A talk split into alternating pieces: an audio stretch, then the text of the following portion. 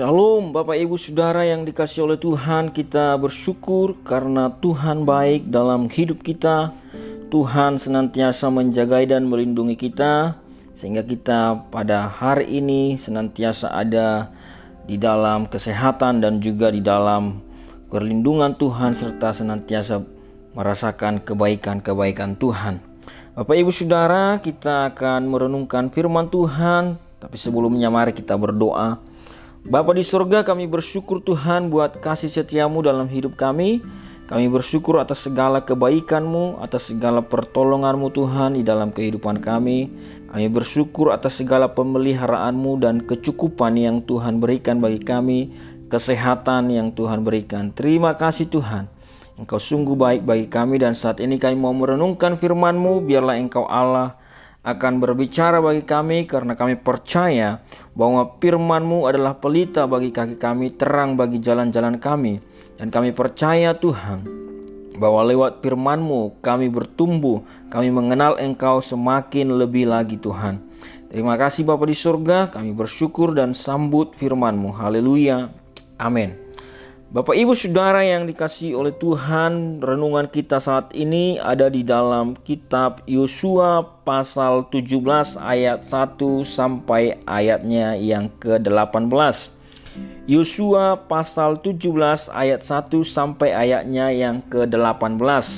Nah, Bapak Ibu Saudara, saya tidak akan membaca dari isi dari kitab ini 18 ayat ini, tetapi kita akan melihat bagian per bagian apa yang dapat kita renungkan untuk kita bisa melihat apa yang menjadi kebenaran-kebenaran yang dapat kita ambil dari teks ini dan kemudian kita bisa terapkan dan itu bisa menjadi berkat bagi kita yang akan membawa kita kepada pengenalan akan Tuhan.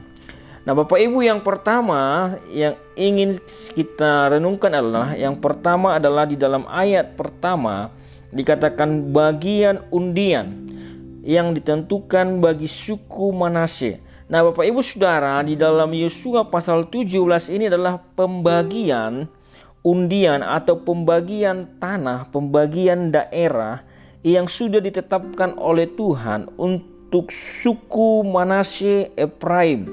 Bapak Ibu Saudara, untuk keturunan Bani Yusuf, untuk keturunan Yusuf. Yusuf mempunyai dua anak itu Manasye dan Efraim. Nah, Bapak Ibu Saudara, untuk keturunan inilah apa yang dicatat di dalam pasal 17 itu itulah yang menjadi bagian yang menjadi tanah yang menjadi bagian dari suku Manasye dan Efraim. Nah, yang pertama kita bisa belajar Bapak Ibu Saudara adalah bahwa Allah itu adalah adil. Keadilan Allah, Allah yang adil Mengapa saya mengatakan Allah yang adil? Di dalam ayat 1 dikatakan, bagian undian yang ditentukan bagi suku Manasye, sebab dialah anak sulung Yusuf.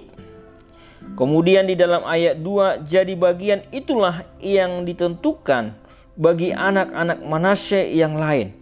Nah, di sini kita bisa belajar bahwa Allah itu adil, Bapak Ibu Saudara. Allah menentukan apa yang menjadi bagian dari suku Manasye. Allah menentukan juga apa yang menjadi bagian dari suku Efraim. Kita tahu Manasye adalah anak sulung, tetapi hak kesulungan diberikan kepada Efraim, Bapak Ibu Saudara. Nah, oleh karena itu kita bisa melihat bahwa Allah yang menentukan bagian-bagiannya.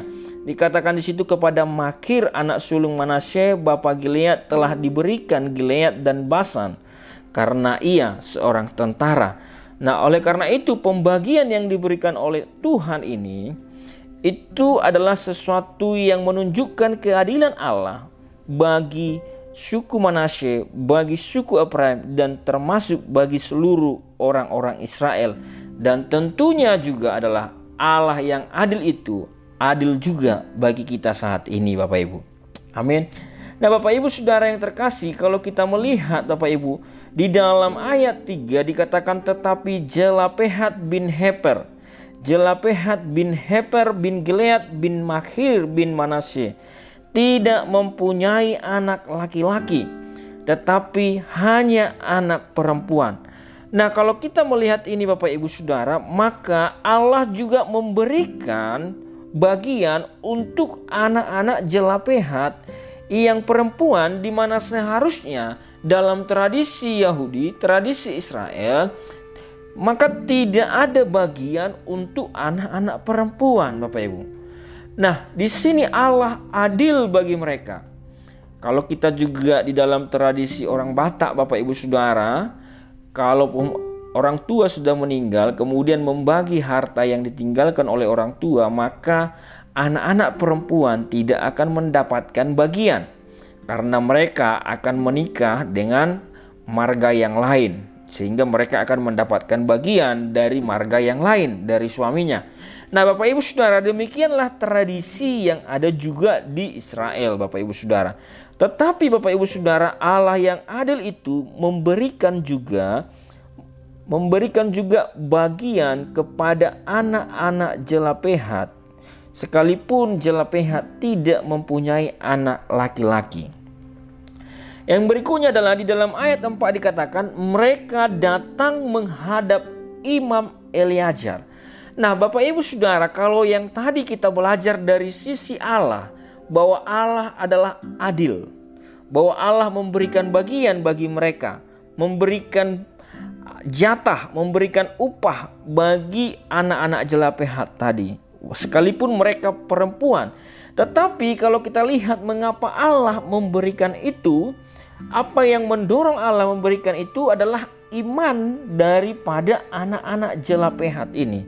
Kalau kita membaca di dalam ayat 4, mereka datang menghadap Imam Eliajar dan menghadap Yosua bin Nun serta para pemimpin dan berkata, "Tuhan telah memerintahkan kepada Musa untuk memberikan milik pusaka kepada kami di tengah-tengah saudara-saudara kami. Mereka menuntut, mereka meminta apa yang mereka imani yang telah Tuhan berikan. Kalau kita baca di dalam bilangan 27 ayat 1 sampai 7, mereka datang kepada Musa, mereka datang kepada pemimpin-pemimpin untuk meminta bagian mereka sekalipun mereka adalah perempuan Bapak Ibu Saudara. Artinya iman orang-orang ini Iman perempuan-perempuan ini adalah iman yang mengalahkan tradisi, iman yang menghancurkan tembok-tembok tradisi, iman yang menghancurkan masa lalu, Bapak Ibu Saudara. Mereka berani, tradisi tidak membatasi mereka. Bapak Ibu Saudara, adat istiadat tradisi itu adalah kebiasaan. Kebiasaan yang diulang-ulang sehingga menciptakan sesuatu adat. Kalau nenek moyang kita dulu tidak mengenal Tuhan, kemudian ada tradisi, ada kebiasaan, ada adat yang mereka perbuat, kemudian apakah kita harus ikuti, Bapak Ibu Saudara? Bagi saya, kita tidak harus mengikutinya, Bapak Ibu Saudara. Jika itu sesuai firman, maka kita ikuti. Tetapi jika tidak sesuai firman, maka kita perbaharui tradisi itu adat itu Bapak Ibu Saudara. Nah, Bapak Ibu Saudara yang terkasih di sini kita bisa melihat perempuan-perempuan ini mengalahkan, menghancurkan tembok tradisi itu dan mereka memiliki iman untuk meminta kepada Tuhan, percaya kepada Tuhan sehingga mereka mendapatkan bagian mereka. Perempuan-perempuan ini mendapatkan bagian mereka. Mereka adalah Mahla, Noah, Hogla, Milka, dan Tirsa. Kemudian di dalam ayat 6 Bapak Ibu Saudara dikatakan di situ sebab anak-anak perempuan Manase telah menerima milik pusaka mereka. Kita bisa melihat Allah yang mendengar permintaan dari perempuan-perempuan itu adalah Allah yang mendengar permintaan Bapak Ibu Saudara. Allah yang mendengarkan iman, Allah yang mendengarkan kesungguhan mereka, Allah yang melihat iman mereka, Allah yang melihat keberanian mereka Bapak Ibu. Nah kemudian di dalam ayat 7 sampai ayat 11 kemudian itu adalah pembagian daerah kepunyaan suku Manase dan Efraim yang sebenarnya pembagian ini adalah sangat luas Bapak Ibu Saudara. Sangat luas daerahnya yang dimiliki oleh Efraim dan juga Manasye. Kemudian di dalam ayat 12 sampai ayat 13 orang-orang Manasye tidak menghalau orang Kanaan, tetapi mereka menjadikan orang-orang Kanaan itu menjadi pekerja rodi. menjadi orang-orang Manasye itu akhirnya apa? Akhirnya memperbantukan orang-orang Kanaan yang seharusnya diusir, tetapi mereka akhirnya menjadi malas, kemudian menjadikan pembantu. Jadi orang-orang Kanaan dijadikan pembantu orang-orang Manasye dan Efraim. Di sinilah kemalasan mereka. Kemudian ayat 14 akhirnya mereka menjadi orang-orang yang bersungut-sungut Orang-orang Manasye dan Efraim menjadi bersungut-sungut kepada Yosua. Di dalam ayat 14 mereka mengatakan bahwa Berkatalah Bani Yusuf kepada Yosua, demikian, mengapa engkau memberikan kepadaku hanya satu bagian undian dan satu bidang tanah saja menjadi milik pusaka padahal aku ini bangsa yang banyak jumlahnya. Nah, kemudian Yosua mengingatkan mereka Bapak Ibu Saudara, kalau engkau bangsa yang banyak jumlahnya, engkau tahu diri tahu diri bahwa bangsa yang banyak. Oleh karena itu pergilah ke hutan, bukalah tanah bagimu di sana. Sehingga mereka tidak menumpuk, tidak bersesak-sesakan, tetapi karena mereka malas Bapak Ibu Saudara, mereka takut, mereka tidak berani untuk membuka hutan. Padahal daerah mereka begitu luas tadi dijelaskan di dalam ayat 7 sampai ayat 11. Kemudian di dalam ayat yang ke-16 maka berkatalah kemudian Bani Yusuf itu, pegunungan itu tidak cukup bagi kami dan semua orang Kanaan yang diam di dataran itu mempunyai kereta besi baik yang diam di Betsean dengan segala anak kotanya. Di sini bangsa Bani Yuk Yakub ini Bapak Ibu Saudara Bani Yusuf ini, maaf Bapak Ibu Bani Yusuf, keturunan Yusuf ini yang mana Yusuf adalah seorang uh, pemimpin besar daripada bangsa Israel ini ketika mereka ada di Mesir Bapak Ibu Saudara yang menjadi berkat bagi banyak bangsa tetapi ternyata keturunannya itu menjadi pemalas menjadi penakut dan tidak menerima janji itu dengan benar tidak mengimani janji itu dengan teguh Bapak Ibu Saudara mereka ketakutan dan tidak mau menghalau orang Kanaan Bahkan mereka beralasan bahwa orang Kanaan yang diam itu mempunyai kereta besi. Kemudian Yosua mengingatkan di dalam ayat 17 dan 18. Lalu berkatalah Yosua kepada keturunan Yusuf, kepada suku Efraim dan suku Manase, "Engkau ini bangsa yang banyak jumlahnya dan mempunyai kekuatan yang besar. Tidak hanya satu bagian undian ditentukan bagimu, tetapi pegunungan itu akan ditentukan bagimu juga dan karena tanah itu hutan, haruslah kamu membukanya, jangan kamu malas. Kamu akan memilikinya sampai kepada ujung-ujungnya, sebab kamu akan menghalau orang Kanaan itu, sekalipun mereka mempunyai kereta besi dan sekalipun mereka kuat. Di sini Yosua mengingatkan janji Tuhan kepada mereka, mendorong mereka untuk bersemangat, mendorong mereka untuk rajin, mendorong mereka untuk berjuang mencapai mendapatkan apa yang telah dijanjikan oleh Tuhan. Bapak Ibu Saudara, beriman itu bukanlah pasif. Beriman adalah bekerja dan menggapai, berjalan terus bersama Tuhan dan menghadapi tantangan-tantangan yang ada Bapak Ibu Saudara.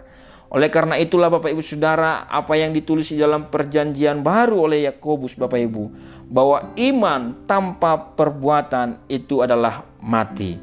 Oleh karena itu, ketika kita tahu ada janji Tuhan, maka kita harus bergerak, harus berjalan bersama Tuhan untuk menggapai janji itu, sehingga kita bisa menerima janji itu. Bukan seperti suku Manasye dan Efraim yang keturunan daripada Bani Yusuf ini. Oleh karena itu, Bapak Ibu Saudara, ketika engkau punya, ketika engkau membaca firman Tuhan, ada janji Tuhan di sana, maka kerjakanlah bagianmu dan Tuhan akan mengerjakan bagiannya. Dia adalah Allah yang adil, dia adalah Allah yang mendengarkan permohonan, kemudian dia adalah Allah yang melihat iman dan bagian kita adalah mengerjakan apa yang menjadi bagian kita. Kita tidak boleh menjadi malas, kita tidak boleh menjadi ragu, kita harus tetap menggapai janji Tuhan. Terpujilah nama Tuhan Bapak Ibu Saudara. Kiranya renungan ini memberkati kita semua. Tuhan Yesus memberkati kita semua. Shalom Bapak Ibu Saudara, mari kita berdoa. Bapa di surga kami bersyukur Tuhan buat kasih-Mu. Kami bersyukur buat firman-Mu mengajar kami Tuhan bahwa Engkau Allah yang adil, Engkau Allah yang mendengarkan permohonan, Engkau Allah yang melihat iman, Engkau Allah yang peduli Tuhan. Bagian kami yang harus kami lakukan adalah mengerjakan, menggapai apa yang menjadi janji Tuhan, berjuang untuk menggapai apa yang Tuhan telah janjikan bagi kami. Terima kasih Tuhan, hamba berdoa buat setiap orang yang mendengarkan renungan ini. Berkatilah mereka, berkatilah mereka Tuhan. Di dalam nama Yesus kami berdoa. Haleluya. Amin.